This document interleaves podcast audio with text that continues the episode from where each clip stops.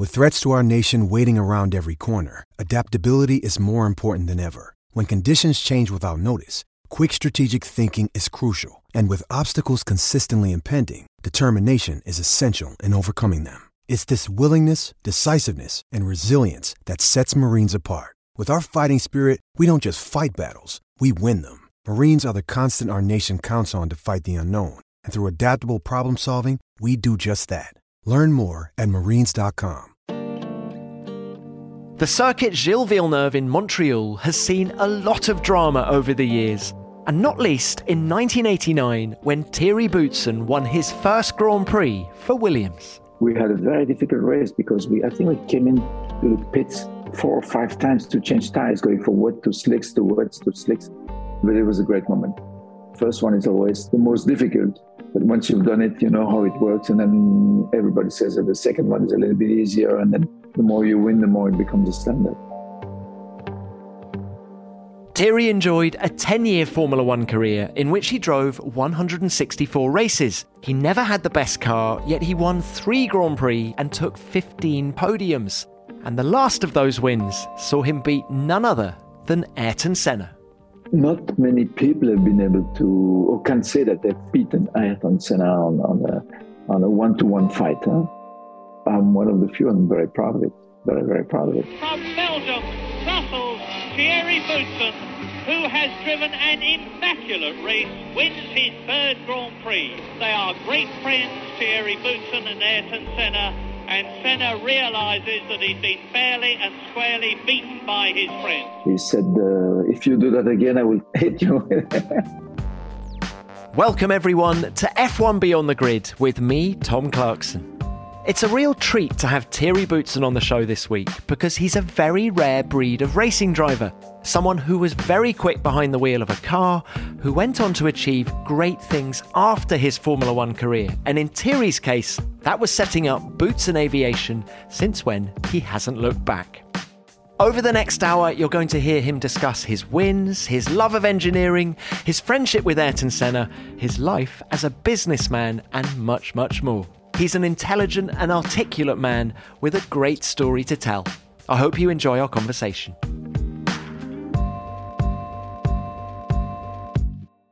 Thierry, it is wonderful to have you on the show. Thank you very much for your time. 10 seasons in Formula One, 164 races, three wins, 15 podiums.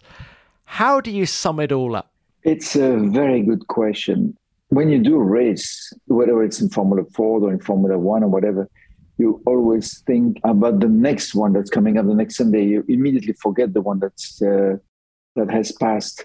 So you go from race to race, and when you retire from racing, it takes a little bit of time to to rethink about all these races that you've immediately forgotten, and they slowly come back into your memory. And uh, to be honest, my very first race in Formula One was probably the most important for me because I could prove then that I was good enough to be in Formula One and to drive a Formula One car. I qualified well in Spa, and I was uh, unfortunately I had a problem with the car. And I had suspension that uh, suspension bearing that, that broke. But otherwise, I could see that I was at the level required to be in Formula One. So that was for me very, very important.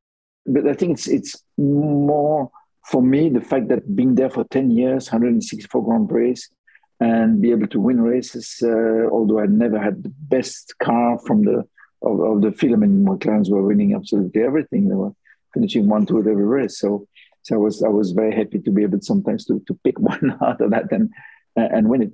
Uh, not many people have done it. So, so I'm very proud of the whole career and very pleased with what I've done in Formula One. Yes. And when you reflect on your career and you start thinking again about you as a racing driver, what were your greatest strengths behind the wheel? Well, I studied engineering, and that helped me a lot in understanding how a car is working, what to do to make it better. I had long, long, long meetings all my career along with engineers to to uh, to develop ideas and to try to make the car better all the way along. So so it was it was great to have this background and to be able to use it uh, whenever it was uh, necessary. And uh, so that, that was a big part of my, uh, my history in Formula One and in racing in general. You must have forged some really close bonds with your engineers. By far, I would say Rory Byrne. He was a genius. He was really a genius. He had his own ideas on how a car would work, and I was in complete agreement with him. That was uh, for me uh, uh two years that, were, that I have enjoyed so much working with a brilliant man like this and having the same ideas and be able to develop the car together. I really enjoyed every minute of, of working with him. And that 1988 Benetton, the B188, was a very successful year. I took six podiums. Disqualified in Spa because the, the, the fuel was 15 uh, days out and the octane rate was 0.1% of a percent higher than, uh, than the maximum uh, allowed. So there is a regulation we had to obey to that and we didn't know it before the race. It was the fuel, the same fuel that was used in the race before, and we used it in Spa. And before it was legal, in Spa it was not legal anymore because of the timing between the two. Anyway, uh, the car was just brilliant, brilliant. It was reliable. It was, uh, I would not say the easiest car to drive. I think the 1987 Benetton was a little bit easier to drive, was a bit more fun to drive because of the turbo, because of uh, the way it was uh, conceived and built. I slightly preferred to to drive the 1987 Benetton than the 88, but the 88 was was such a good car, and it was uh, it, there was no problem with it. It was an easy car, easy to set up, and quick everywhere. And uh, yeah, it, it, it was good, very very good. You worked with Patrick Head at Williams. How different were Patrick and Rory Byrne? You cannot compare the two how should I say? It's it's a very very difficult question because the two men were so different from each other. Benetton was also a young team, so we were uh, also taking more risks in in developing the car. We were a little bit more extravagant in things that uh, we put on the car, and, and, the times were also different because the, the the the Williams that I drove, the first one was just an evolution of the car that was uh, run with a Judd engine before. We had the Renault engine, but the Renault engine and that FW12 were not well fitted together. Then came the Renault, the, the FW13, and then the 13B, and that car was not a very good car. It was only working at some places like Hungary, like Imola, but otherwise uh, it was way behind the other cars. Uh, Patrick was was not having a very good time at that time, and he was uh, trying to find solution. He was much more worried about the about how how the next car would be, and uh, of course, putting some of the mistakes on the driver's responsibility, which which was never ever the case at Benetton. Whatever something went wrong, I they were analyzing it, and then the car was always taking the blame on, on everything. So that was a little bit different at Williams. The, the way the team was run also by Frank was uh, was very different. It was pure business. Benetton it was pure racing. That that was that's how you can you can make the difference. I always think Patrick was very unforgiving towards his drivers. I mean, he came out with that wonderful quote once drivers are like light bulbs. You can take one out and put another one in. Yeah, but that's not very nice. no, it's not very nice. It's not very nice because we are we are doing the work. We are taking the when we were. I'm, I'm, I'm driver in general uh, are taking the risk they have their own character. They live in a, in a certain atmosphere. Psychologically, sometimes very very difficult to cope with all the all the all the stuff which is around. Uh, there's a lot of pressure from the sponsors, from uh, from the people around. I, I I disagree totally with that. Tell us a little bit more about the relationship between you as a driver and your engineers, the ones you were working closest with, in that let's say the car has a particular problem how would you set about solving it? Would you work together with your engineer thinking of a solution, or was your job as the driver just to report what the car was doing on track? Um, I think what you've just told me about uh, reporting and then waiting for the engineer to come with an answer is something that I've never ever thought of. You know, I've always been working with engineer, and when I have a problem with the car, I was just telling I have this this problem, this problem, and I think the solution is this and this and this. And then we were working together trying to optimize it and find a solution. I think today, with all the computers involved in, in developing the car, it is when the, the, the, the driver is reporting the problem and then the computer gives the solution, or the engineer with the computer to give the solution. But it's not, not anymore like it used to be, where the driver was very much involved in setting up the car, and uh, we had no computer at that time. I mean, the, the, the, when I when I started racing Formula One in 1983, uh, computers and laptops did not exist. So so it was totally different uh, era of, of, of, racing. It's only in beginning of the 90s that we had uh, computer aid and uh, telemetry that started to come and, and and yes, then then the, the, the engineers and the, the, the whole uh, IT started to play again. Let's talk about the wins now. Um, first, Canada 89. You're in the Williams FW12. It's wet. You're sixth on the grid, directly behind the Ferraris. What were your expectations coming into that race? I had a very good feeling going to Canada. And when I was on the track there, I didn't feel that the driver and car were working very well together. I could not achieve what I wanted to achieve during qualifying. I had something missing there. I knew that on the race uh, condition, the car was very good. But in qualifying, I was a little bit upset with the time that I did. The car was capable of more, and I was capable of more, but both together we didn't produce. So I was a little bit upset with that. Uh, but this being said, when it started to rain in there, I was very happy because I could compensate with a lot of problems that the car had, a lot of uh, little details that did, did, not work very well in the handling. I could compensate that in the wet uh, uh using my skills and, and the, the, the positive uh, points of the car handling in the wet. So it worked well. The car was, was very competitive. We had a very difficult race because we, I think we came in to the pits four or five times to change tires, going from wet to slicks to wets to slicks. Let's break it down. I'd like to start by talking about the Renault engine in those conditions. Renault had just come back into Formula One as, as a full on manufacturer. You've already said that the engine was slightly shoehorned into the back of that car. It was actually the sort of the, the Judd engine from the previous year. How good was that engine? How drivable was it in the wet? The, the, first impression I had with the engine was that the, the, sound was fantastic. I mean, I really loved the sound of that engine. It was something really magic, you know. The, the, the qualities went together with the sound, if you see what I mean. I mean, the, the, the engine was very smooth, almost no vibrations, uh, good power range. I mean, you could drive quite low in the revs and accelerate all the way up to 13, 13, 5, 13, 6 on the, in this, these days with the first engine. So, so no, it was a very good engine, very smooth, quite a lot of power. Maybe not as much as uh, competitors like, like, Honda, but uh, in the top league for sure, on the top league, and uh, in constant development. I mean, every second race or third race, we had a little bit of an improvement on the engine side. So, so it was very enjoyable moments being able to to be part of that. We started with an engine that was really rough at the beginning, but in the end, when we started racing in, in, in Brazil, was was pretty good. Yeah. So you have a, a beautiful engine, sounds great, very smooth power delivery.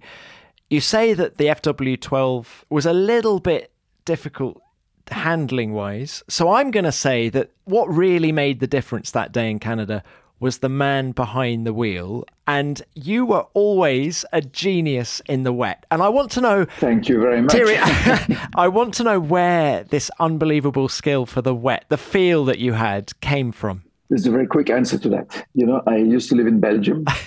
and in Belgium, you can practice every day on the roads. You know, it's wet all the time. So, so yeah, I mean, I, I, I'm I'm laughing, but I feel you're being serious. Well, serious, yes, but but no, no I'm I'm laughing. It's uh, when I was 14, 15 years old, I had a, a motorbike, 50cc, and I, it was um, the very first one that I had was a Zündapp 50cc, and I immediately transformed that motorcycle into a trail bike. And uh, instead of going by road to the school, I was going through the woods to the school and, and having obstacles. And I was I was doing exercising uh, in these difficult conditions. So I had a very, very good uh, practice for the balance and feeling what to do, when to do it, not to go too far, not to, you know. I practiced that for, for at least four to five years uh, every single day, and that gave me, I think, some some intuition how to drive in the wet. And I, I really love driving in the wet. Really, really loved it. And were you ever tempted to pursue a career on two wheels? No, no, no, no.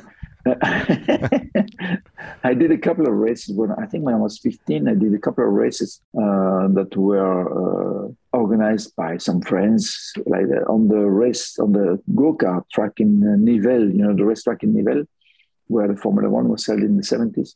And the go-kart track there and I fell twice and I didn't want to hurt myself and then jeopardize my Formula One, my, my racing career in, in my car racing career. So that was it. I did that as, as a pure test and then no, not for me. Survivor 46 is here, and so is On Fire, the only official Survivor podcast. And we have a twist this season. The winner of Survivor 45, Dee Valladares, will be joining us every week. We're going behind the scenes of the biggest moments, the how and the why things happen, and the strategy and analysis you can only get from someone like me, a Survivor winner. Listen to On Fire, the official Survivor podcast, wherever you get your podcast.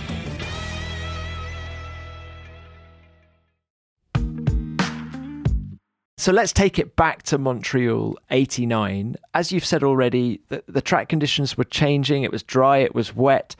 How difficult is it when it's like that just to keep on top of the situation? Because so many other drivers didn't. Well, it's part of the the way you can concentrate. I mean, you really, really need to be focused and concentrated and always be with your head in front of the events, in front of the what's happening. So when when it starts raining, you know a few moments before that it's going to rain. So uh, you see it coming and you have immediately to adapt yourself to that. As what, what happens most of the time when you're on slicks and it starts raining, people don't slow down enough.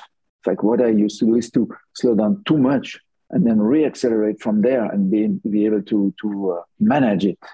If you don't do that, then you're lost and you go too fast and then you're lost and you, you don't know what to do, where to, where to brake. And then, you know, starting from almost from, from zero in the other way, it's the same. When it's uh, it's wet and it starts drying, you have to adapt immediately in these uh, uh, drying conditions.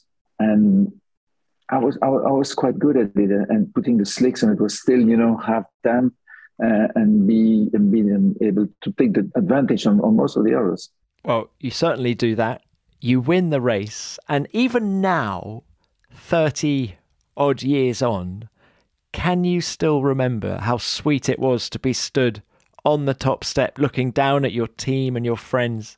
Yes, but I also see pictures from time to time. that reminds me this moment. Uh, but it was a great moment, sure, sure. The first one is always the, the most difficult. But once you've done it, you know how it works. And then everybody says that the second one is a little bit easier. And then the more you win, the more it becomes a standard. Well, except Thierry, I don't think the second one was easier because you go to Australia later that year. Again, treacherous conditions. It was even worse, a lot worse than, than in Canada, yeah, sure. Uh, but again, I love driving in the wet, and I had I thought there, well, I have a chance to do well there because it's very wet, and a lot of people will make mistakes. If I don't make mistakes, I'm not going to win that race. I was absolutely sure before the start. And when drivers stood there not knowing, are we going to go in the race? Are we not going into the race? And I said, no, please, please, please, let's do the race. I want to race. I definitely want to race. Conditions are very difficult, extremely difficult, but that's what I love, you know. And you led most of that race in Australia. So, in a way, was it a more satisfying win than Montreal had been? Because, of course, you, you actually took the lead of that race late on when Senna had his engine problem. The first one, it's true, came a little bit as a surprise, but uh, I, I, I, did some catching up during the race and, and, came back from, from quite a way behind until the second position when when he had this problem with the engine. But uh, you know, the first one you didn't seem to to to remember all these uh, these hiccups that happen in the race, and you win, and that's it. You win, and you've been the best and best car and the best team and the best tires, the best of everything. So you won there the exercise in in, in uh, Adelaide was a little bit different because of these conditions, and I only had myself to fight against uh, and drive really uh, smoothly, properly, and not making a mistake and not even sliding a little bit. Although we didn't see anything going down the straight, I was very careful and, and listening to the engine that was not, not the car, but also the engine noise that was in front of me to know if he was same speed as me, if I was catching him, where he was braking. You didn't see anything. You could only see on the side of the road, but nothing in uh, in front of you. So it was pretty pretty uh, dangerous, but made it difficult. And, and here, the concentration was something that was extremely important. Extremely important. It's like you know, could not allowed to blink your eyes during the way down the straight because it would have been uh, disastrous. The way you describe that, just listening to the engine note in front of you, really makes it sound unbelievably mad when it's like that. Because I, th- I think the current Formula One wouldn't race in those conditions now. No, for sure not. For sure not. But uh, we've been through some times that that, that were. I mean, you know, do you think today people would drive wing cars with the sliding skirts? No way. You think today people would drive a car with 1,500 horsepower like we did in, in qualifying uh, with these cars in, in the just aluminum chassis? No way. And we've been through that, and, and uh, this will never happen again. Safety has changed a lot for, for good reasons, and and uh, and for the for the, best of motorsport, that that has changed and there's a lot less accidents. A lot of people have died in the past, which is not the case anymore today. So that's all positive. Did you ever question what you were doing as you were getting strapped in in front of that BMW turbo engine in the Arrows? Did you ever think, what am I doing? Am I. You're shaking your head at me. I was there to win. I was there to win. That was it. When we started with the turbo engine, we had uh, 800, 150 horsepower, then 900, then 1,000, 1, 1,200, and it was only going up and up and up. And we were thinking, well, we've enjoyed. I mean, I'm enjoying that, and it's something that would never happen again. We enjoyed every moment of it. Everybody, everybody it was just so crazy and so, in a way, so nice to live that. Can you describe a quali lap with that BMW turbo? I keep talking about the BMW turbo because I'm thinking that was the one in all of your career that had the most power, right? Well, to be honest, I still don't understand how we could manage that. Uh, it was just incredible. We were in Monaco. This was the most impressive racetrack with this kind of power. Uh, BMW engine had a turbo which was about this big. And in order to get the maximum power, we were just taking the wastegate out and put a big, thick piece of metal to block the, the exhaust from going through the wastegate everything was going through the exhaust pipe and giving a lot of boost and, and, and power. This with the turbo lag that was immense in these days because of the big turbo. So we had a big bang when the power was coming. We were going through Saint Devote, the first corner after the, the finish line. The tires were just warm, and we had the wheel spin all the way up to the fifth gear going to the casino. So almost all the way up we had the, the, the car was going like this, you know, it's too much power. Couldn't change gear fast enough. Exactly. That, that was one of the problems we had. But then going through the racetrack, we were going to the swimming pool and the tires had gone completely. We had blisters like, like this on uh, the tires. So we had this this kind of power with absolutely no grip anymore. so that was a second challenge in the qualifying run. Uh, but it, it, was it was it was good fun. It was really really good fun. Very impressive. It's something that people will not live this anymore. Now, win number three. Let's go to the Hungaroring now. Uh, it's 1990. Very reminiscent of the late Graham Hill. This Boutsen drive, tremendous determination, doing all the right things tactically without ever having to go fantastically fast. Other people have been whizzing around behind him to no effect. Boutsen has withstood everything. He's held on and it looks as if he's going to, but uh, you never know with Senna. Indeed, you do not, and there's a, there's a back marker. They're up to turn seven out of eleven. I think it's one of the Arrows, but Boutsen, it's uh, it is one of the Arrows. It's Michele Alboreto who is in front of Thierry Boutsen as he comes down to turn ten on the last lap of the Hungarian Grand Prix, and Ayrton Senna could still do it. They're going past the pit lane now. Boutsen needs to keep it good and tight. He is going to win the Hungarian Grand Prix for his third victory, and Thierry Boutsen does indeed do just that. From Belgium, Brussels, Thierry Boutsen, who has driven an immaculate race, wins his third Grand Prix. You had a very good record in Hungary, third in 88 and 89. Did you go into that race feeling particularly confident? Well, I, I was on pole, and I knew that the car was good at that track. Maybe not the best, and for sure not the best, but good for one qualifying lap. That was that was sure although I went very carefully into that qualifying lap and I did not use the full potential of the tires, I lost a little bit of time to be able to manage the pole position. I was mentally very well prepared because I looked at the result of the year before and I could see that Mansell did the whole race without changing tires. And we had exactly the same tires in 1990 compared to 1989.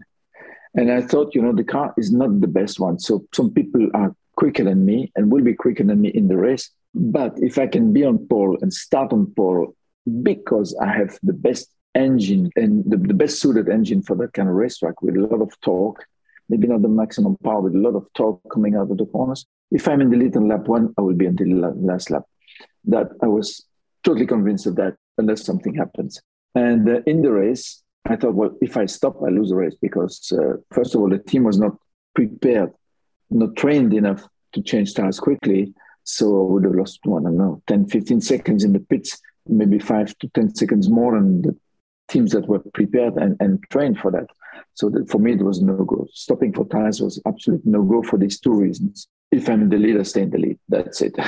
Secondly, if I stop, I lose the race, that's for sure. So I took the chance and went all the way up to the end. And in the end, there was no rubber left on the tire. I mean, the, the left rear tire, you could see the thread. I mean, this white uh, thread, there was no rubber anymore on the tires. I was uh, very lucky to to finish, and uh, I don't think I would have done would have been able to do five more laps with the, with the tires, and certainly not with the brakes.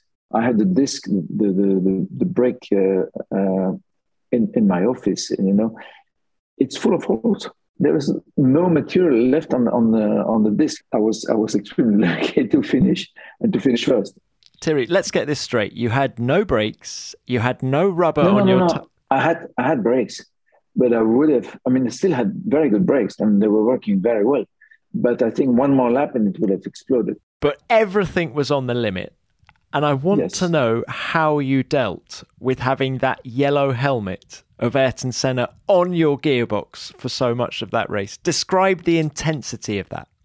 he was not there all the time. So when he was not there, I was able to slow down and to to adapt the pace to the next one and not use 100% of the tires. That was the, my main concern was the tires. So I was probably driving at the 90, 92% in order to conserve the tires, to keep them in good shape all the longest possible time. And uh, I mean, the, the balance between going slow, not too fast, and keeping the pressure behind me made me a, as a winner. But I must say that uh, a- good part of it is the Renault engine because I had more torque than Ayrton coming out of the single corners. So there's no way he could have passed me in, in, in, in anywhere unless I made a mistake, of course. Did he stick his nose down the inside at any point? Yes, a couple of times before the end of the race, in the last two, three years before the end, but I shut the door and I saw him coming, so whoop, on the side. And he did not insist too much. I think if he would, he- he did not want to take any risks, knowing that I absolutely wanted this victory and he wanted the points and the points of a second place were good enough for himself. So I had a challenge, a good, good challenge, but uh, these circumstances played in my favor. Well, it was a great challenge. And to beat a man like Ayrton Senna in that way, does that make this your most satisfying win in Formula One? not many people have been able to or can say that they've beaten Ayrton Senna on, on a on a one-to-one fight. Huh? So I'm one of the few. and I'm very proud of it. Very, very proud of it. Yes. He beat me many, many times, but at least one time I succeeded. What did Senna say to you on the podium? well, you know, we are, we, we were, I say we are because uh, for me, he's still, still there, still with us. But uh, we were very, very good friends. I mean, Ayrton was my best friend and, and probably my, my only real friend in the world of, uh, of Formula One. So, uh, so we had a normal, I would say, friendly chat about, about the race. And uh, he said, uh, if you do that again, I mean, if I block them in the straight, if I, if you do that again, I will hit you as a joke, you know, but, uh, What was it about Ayrton, do you think, that made you such good friends? Why did you get on so well? maybe character. Maybe I had a lot of respect for him. He had a lot of respect for me. Uh, we got on very well together. We were uh, playing with the same toys, you know, airplane, helicopters. I like to be with him. He liked to be with us, with us, with our family, with my first uh, son, uh, Kevin. So we spent quite a lot of time uh, together. In 1984, actually, we had a, a really intense race in Detroit together. We were passing each other all the time and, until I had a problem with the car. And that was the first time that I know who's this guy, you know, Ayrton Senna, never heard of him. That's the first time we met after the race. We saw each other. We congratulated each other for, for the for the good time that we spent together. Did he confide in you at all, sort of about racing and everything that was going on in his racing life? A little bit, but not much. When we were together, we were not talking about racing too much, except at one stage where he he wanted to go to Ferrari. Ferrari wanted to have him, and he told me that if he goes to Ferrari, I will go with him to Ferrari. I let him do the the discussions with with Ferrari. We, I sat together once with Marco Piccinini to uh, to open this kind of conversation, make sure that uh, I would fit in the team and at that time. But uh, uh, unfortunately, this didn't happen. He didn't go to Ferrari, and I didn't go to Ferrari. I went to Williams instead. How close do you think that got? I have absolutely no idea because we never discussed this this uh, details of, of this. It was just the fact that he said to me, you know, if I go, you come with me. That's it. So I said, okay, okay, good. I was uh, very confident and, and uh, not, I would say the confidentiality in his negotiation with Ferrari were, were, more important than than discussing it with him. So I let him do. And then one day he said to me, sorry, but it's not happening. So keep on going your way and I will go my way. Did you stay close to Senna after your Formula One career ended in 93? Yes, I asked him if he accepted to be the godfather of my second son, Cedric. And uh, we were at Le Castellet and he was testing for Williams first time, I think. And he said yes to me. Unfortunately, he had the accident a couple of weeks before Cedric was born. So uh, so it never happened. But in, in, in our heart, in the family, and in Cedric's heart also, Ayrton is his uh, godfather. And you were a pallbearer at Senna's funeral in, in Sao Paulo. Can you describe the scene there? You know, you, you enter into something which is very different. You enter into kind of a, a black moment where everything is, everybody is sad. And you see all these people, there were millions of people on the streets and, and, uh, and wherever we're going, you know, church and, and, and all that. So millions of people, you really enter into something, into a different place. And you're just with Ayrton all the time there. You don't see, you don't think, you, there's nothing else existing at the time. It was very, very strong as a feeling, not because he was my best friend, not because, because I've had other, other people uh, uh, who passed away in my life, but uh, it was really something special really something special that I cannot really describe. It was just so deep in, in me and in, in, in most of the people that were there. What was your own attitude to danger, Thierry? Because, well, outside of Formula One, you had those two massive accidents at Le Mans. The first in 81, wasn't it? The second uh, in 99. How did you come to terms with what you were doing? It's it's something very Uh, strange. You start your career as a racing driver. You know that it's a very, it's an extremely dangerous sport. In these years, when I started in 1976, 77, there were people dying every year in Formula One and in all the other series. And that was something that was known and it was kind of accepted. I mean, we knew the risk that we were taking. And as a young guy from, I know, 18 to 20, 22 years old, you're really thinking yourself, you know, okay, I'm doing what I want to do. If I have an accident, if I die, that's it. I would die doing the thing that I wanted to do, and I would enjoy every minute or every second until, until the last one. It's only when I was a little bit older that I started to think about safety, and and the accident of Stefan Bellof was was probably the the key moment in my life, and I was start, I really started thinking really really strongly about safety, and didn't want to did not accept to drive cars that were too uh, too dangerous, or not not safe enough. I mean, dangerous. It's not the right right word. Not safe enough to to drive. And when I see today, I mean, when I go to the Monaco, the history Grand Prix, or place like that, you see the cars that were built in the 70s and the beginning of the 80s, how fragile this was and how unsafe these cars have been. And people were driving that at 300 and, and more uh, kilometers an hour. Today, I mean, nobody would accept to do that. Nobody would accept. But that was the best of the best at that time. So you could not refuse them. So Stefan Bellof was your teammate at Spa in 1985 when he was killed. Tell us a little bit about him and how special he was. Do you think was he one of the best guys you've ever raced? He was certainly one of the best guys. Certainly one of the best, if not uh, certainly in the top three, top four. Absolutely, very impulsive, very very quick, very. I mean, he had the the wish to do whatever was necessary to win. We were we were very good teammates. We started to develop certain friendship in in between us but I had to, first of all, I had a lot of respect for him for what he was doing. I did lots of races against him in Formula Two. When he was winning one, I was winning the next one. He was winning the next one. So that went on and on and on.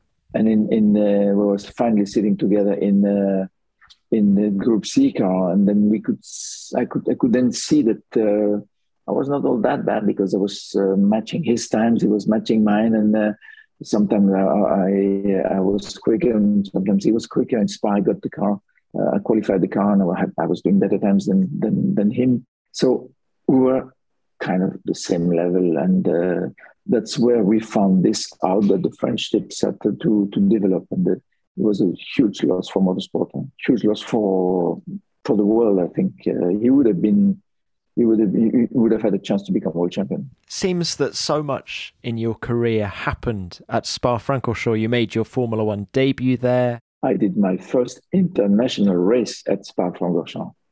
I did. Uh, I took part in a 24-hour race in 1977. That was my first international race. Before that, I was only doing Formula Four, uh, local, local, uh, local place, going to Zolder and going to uh, to Zandvoort, and that was it. So racing debut, Formula One debut, and then of course there was the tragedy as well with the association with Bellof as well. I mean, there is actually a bit of talk at the minute that uh, is Spa going to stay on the Formula One calendar? Is it going to run every two years? How important do you think is Spa to Formula One? For me, there are two events that must stay in the calendar, no matter what. Monaco is one because of the history, because of legend, because of, of Monaco is Monaco. It's totally unbeatable. Nobody will ever become Monaco or uh, a clone of Monaco. This is not possible. The second one is Spa because it's the most beautiful racetrack in the world by far, and everybody says that. So why would Formula One not race on, on the let's say on, on this legend of Monaco and the most beautiful track? Is it for just for a question of money? I find it very sad if it doesn't happen. Talking of money, how difficult was it for you? um, a young Belgian, to make your way in motorsport, to to find the budget, to actually get the attention of the Formula One teams. In your case, Arrows. Just describe your journey in the early years. It was not easy because Belgium is a very small country. Country is divided in two. You have the French part on one side, the Flemish part on the other side, and uh, people don't get on very well together. Certainly, the politics don't get on very well together. I think it was a motivation that got me through all these difficulties uh, and hard work. In the days between the moment I started until I got into Formula One, I was spending about 80% of my time trying to find sponsors and looking for sponsors, and 20% of my time practicing and racing and doing sports to be fit and all that. But 80% was just a pure marketing job. I managed to uh, convince uh, a good group of friends to work with me and to go and look for sponsors and to organize everything around it to make sure that the sponsors were happy that they were spending some money with the car with me and some money in in marketing and advertising on the side to to make it as one one big event. And uh, luckily, I was I've always been winning races every year in every category that I go for and there was no other Belgian driver out on on uh, on the tracks uh, or to that level anyway uh, at that time. So uh, people had me in Formula Three, then in Formula Two, then I managed to find a budget to get into Formula One. And then what about the move to Arrows? How did that come about? It's a long story. I finished second in the Formula Two championship, losing the losing the championship at the very last uh, race with a problem with tires, and I only finished sixth. I think, and I should have finished the top five or fourth to win the championship. Anyway, I got beaten there, and then I found myself without a drive. I didn't want to continue Formula Two or to repeat what I, what I had done in the past. I wanted to get into Formula One, but I had no uh, no possibility. And uh, I had a call one day from uh, Reinhold Joest. He said he called me and said, "Well, we are at Monza for the thousand kilometers race. This is the very first Group C race for the World Championship, the very first race. I was supposed to have Bob Wollek as a driver and Stefan Johansson as a co-driver, but Stefan has a problem; he cannot come. Would you like to join us?" And that was on Thursday of the of the race. I said, "Sure, sure. My car is already, my engine is already warm, and I'm coming." so I jumped in my car, went to went to Monza, and I used the the Friday and the Saturday to get used to the car and to uh, to you know to to learn how to drive it. It was a for me it was a totally new experience. We had the two turbos, we had turbo lag, we had not very good brakes on these. In these days, there were no carbon brakes; it was just uh, standard brakes. And uh, the fuel consumption, I had to understand how the car was working to be able to do. You know, we had 600 liters to do the whole race and uh, we had a boost control in the car. We could go up and down with the boost, but we had no idea. There was no no counter, no fuel counter, so we had no idea how much fuel I had in the car. So it was really going, you know. But I had a very good teacher. Bob Wollek was there, and he, he we got on very very well together. And he uh, told me what to do and how to drive the car in order to be uh, efficient and not to use too much fuel. So he started the race, and I took the second run. He took the third run, and in the end, we won the race with that car in front of the factory. And uh, I think that saved my career because after that, I had called from five Formula One teams, uh, remembering what I've done in the past and asking me if I was interested to join them in Formula One. Financially, I had only one possibility. It was I had to go to the cheapest one because I had no, no, no real sponsor behind me at that time so to Arrows, and uh, it was very a, a, very good school for for life. Going to Arrows, working with Jackie Oliver and his team, and uh, it was a very small team. We didn't have much money, and it, it was just just a really really nice experience to work for them. And I stayed there four and a half years. Happy times. One of your teammates, Gerhard Berger. Gerhard, a character both on and off the racetrack, it seems. What was it like being Gerhard Berger's teammate? very interesting.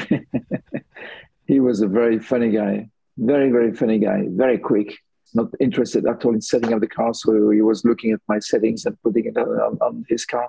But it was nice, very, very nice. And uh, I was very proud of the fact that, uh, you know, we, we always do a comparison in qualifying who is quicker than the other one. And I won by 13 and had three. So I was, uh, I was very happy with that. In the races, it was the same, same story. But he, he was also beginning in, in Formula One in 1984. So we had a really good time together, really good time together. Very funny guy, and uh, enjoyed every moment with him. And we still we're still friends. We still talk uh, on a regular basis, and uh, sometimes we work together, even work together. Thierry, Let's talk a little bit, if we could, about Ligier. It's interesting that you, you had discussions, albeit through Ayrton Senna, to go to Ferrari, but I'd love your thoughts on what it was like to race for a national team, Ligier being the French national team. Were the pressures different to the other teams you race for? Certainly not. Basically, driving for Ligier was something very. Uh, I had big hopes because Renault asked me to go to Ligier to develop the car to make sure that the car would be good at the end of the second year that I was there. The first year we had a Lambo engine. The engine was was never powerful. There was big big difference between engine one and engine two and engine three. You know, like sometimes there were two two and a half seconds a lap difference between the two engines. Uh, so that yet to forget. But the after we had the Renault engine, and uh, I must say that I was very proud to develop that car from being almost a non-qualified to being in the top six on the on on uh, on the grid. Car was very unreliable. and uh, was not very competitive. But also the, the Ligier was a racing team, yes, but it was not only a racing team. There was a lot of things happening behind the scene on the political side, and uh, it was it was never a, a, a, very competitive team because it did not have the basis of a real race team. There was no engineering place. There was no there was an engineering department, engineering department, but only French people working with French people. So the level level of uh, knowledge had nothing to do compared to uh, to an English team or to an Italian team. And uh, when Gerard Ducarouge joined us, uh, he tried to help that and to make it better. But he also was at the end of his career, so so he didn't put as much effort in it as uh, he would have done ten years before. So motivation was missing. Uh, technically, there was a lot of things missing from the engineering side. It was also, you know, so so so.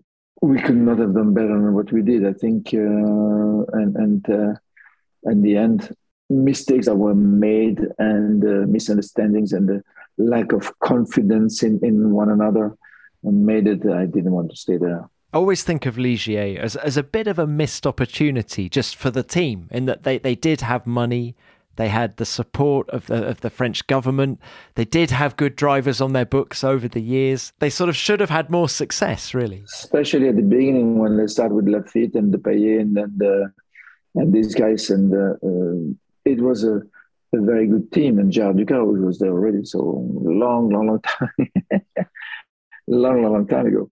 But the the Ligier was not a proper racing team when I joined them. It was a, a mix of uh, poly- French politics and uh, people who were putting pressure on the team had nothing to do with racing, but it was more politics. So very difficult to manage and very difficult to understand what was behind it. Uh, did like to show off and, and uh, you know, with all the, these people coming and joining at the races that had nothing to do with racing, but uh, the, the, the the heart was missing. You actually finish in the points in your last race for the team in Australia, but how were you feeling about Formula One at this point, at the end of 1992? Well, I was not happy for sure. Not happy about my my my condition. Not happy about the car that I was driving. Again, the, the negative side of being in Belgium, I had no help from anybody financially to put me in a car somewhere. I mean, not like a, a Brazilian, Brazilian would always find a place, or a German will always find a place because the, of the marketing behind and because of the opportunities of sponsors and all that. So I was feeling a little bit alone and, and on the side, not finding a way to re-promote myself in the sport.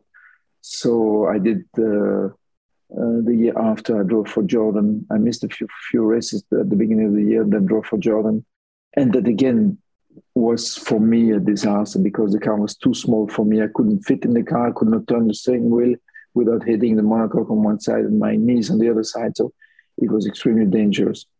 And uh, I was only using 20% of my possibilities in the car. So I decided to give up and do something else, going back to uh, endurance races. Uh, and then I joined Porsche in 1986, and I enjoyed every single race after that until I retired.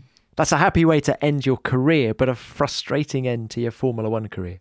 Yes, but I started from nothing and ending up in Formula One with only my own power and being able to stay in Formula One 10 years, doing 164 Grand Prix and finishing fourth in the World Championship in 1988, I think, with Benetton and being so many times on the rostrums, blah, blah, blah. So, so I was very happy with it. You know, it couldn't have been better. I mean, it was much more than what I expected to start with. So, so although I was a little sad of things happening, I was very happy for the for my whole career. Very surprised and very happy. Thierry, it was a wonderful career, and what I find equally extraordinary is that most drivers, when they retire from Formula One, from racing, they slow down.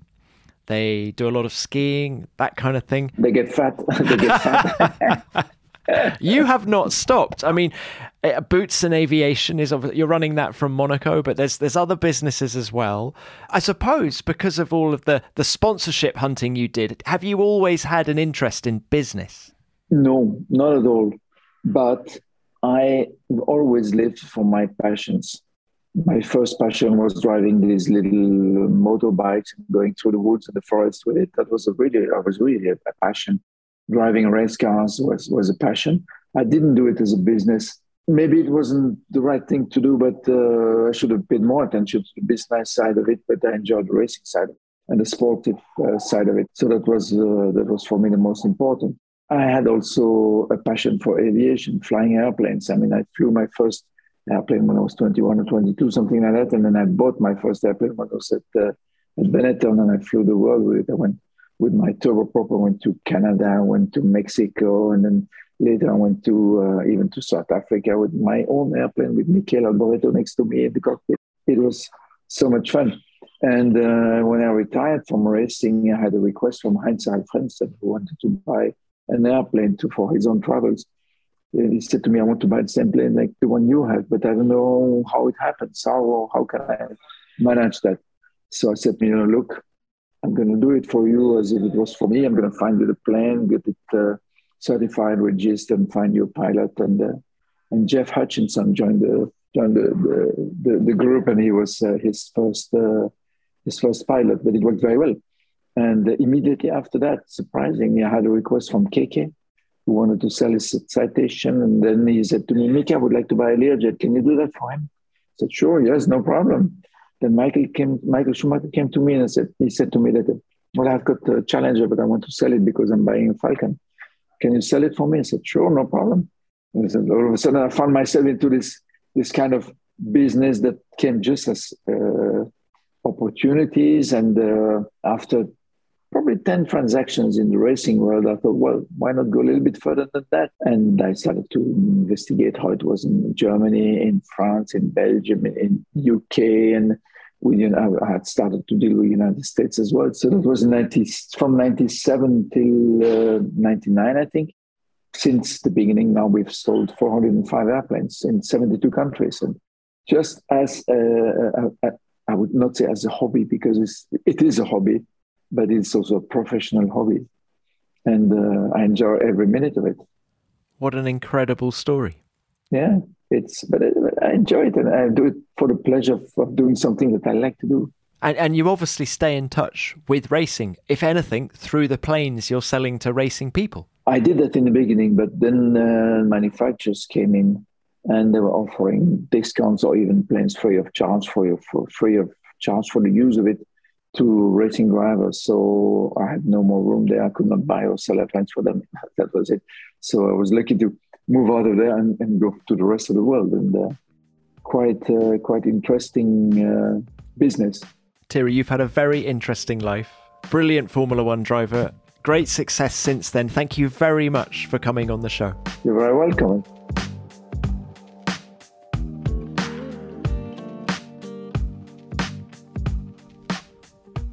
405 planes in 72 countries. That's really impressive. But so is everything that Thierry said about his Formula One career the cars he drove and the engineers he worked with.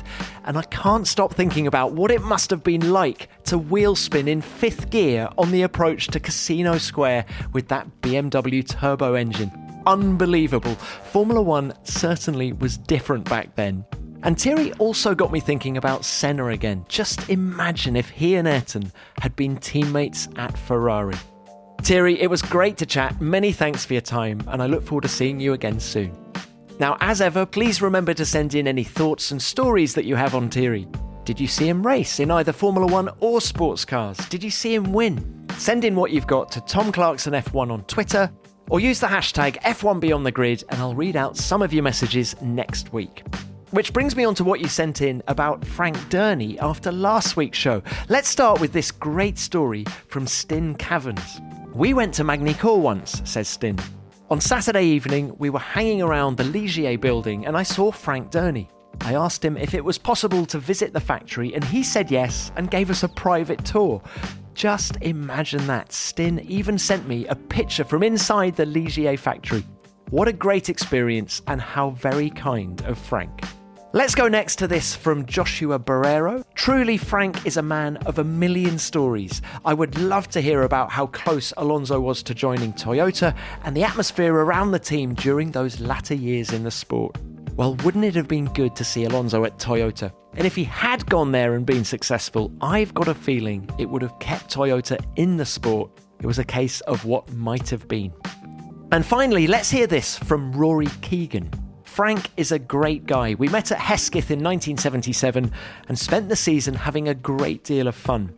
I enjoyed every minute of it, and I'm very pleased that a graduate of the stable block did so, so well. What a lovely message, Rory. Thank you for sending it in. Well, that's almost it for another week. I hope you enjoyed hearing from Thierry, and remember to send in your thoughts and stories on him.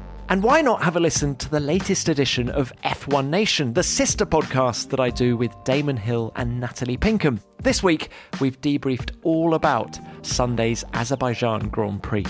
Thanks for listening. See you back here next week when I'll have another great guest from the world of Formula One. F1 Beyond the Grid is produced by F1 and Audioboom Studios. Until next time, keep it flat out.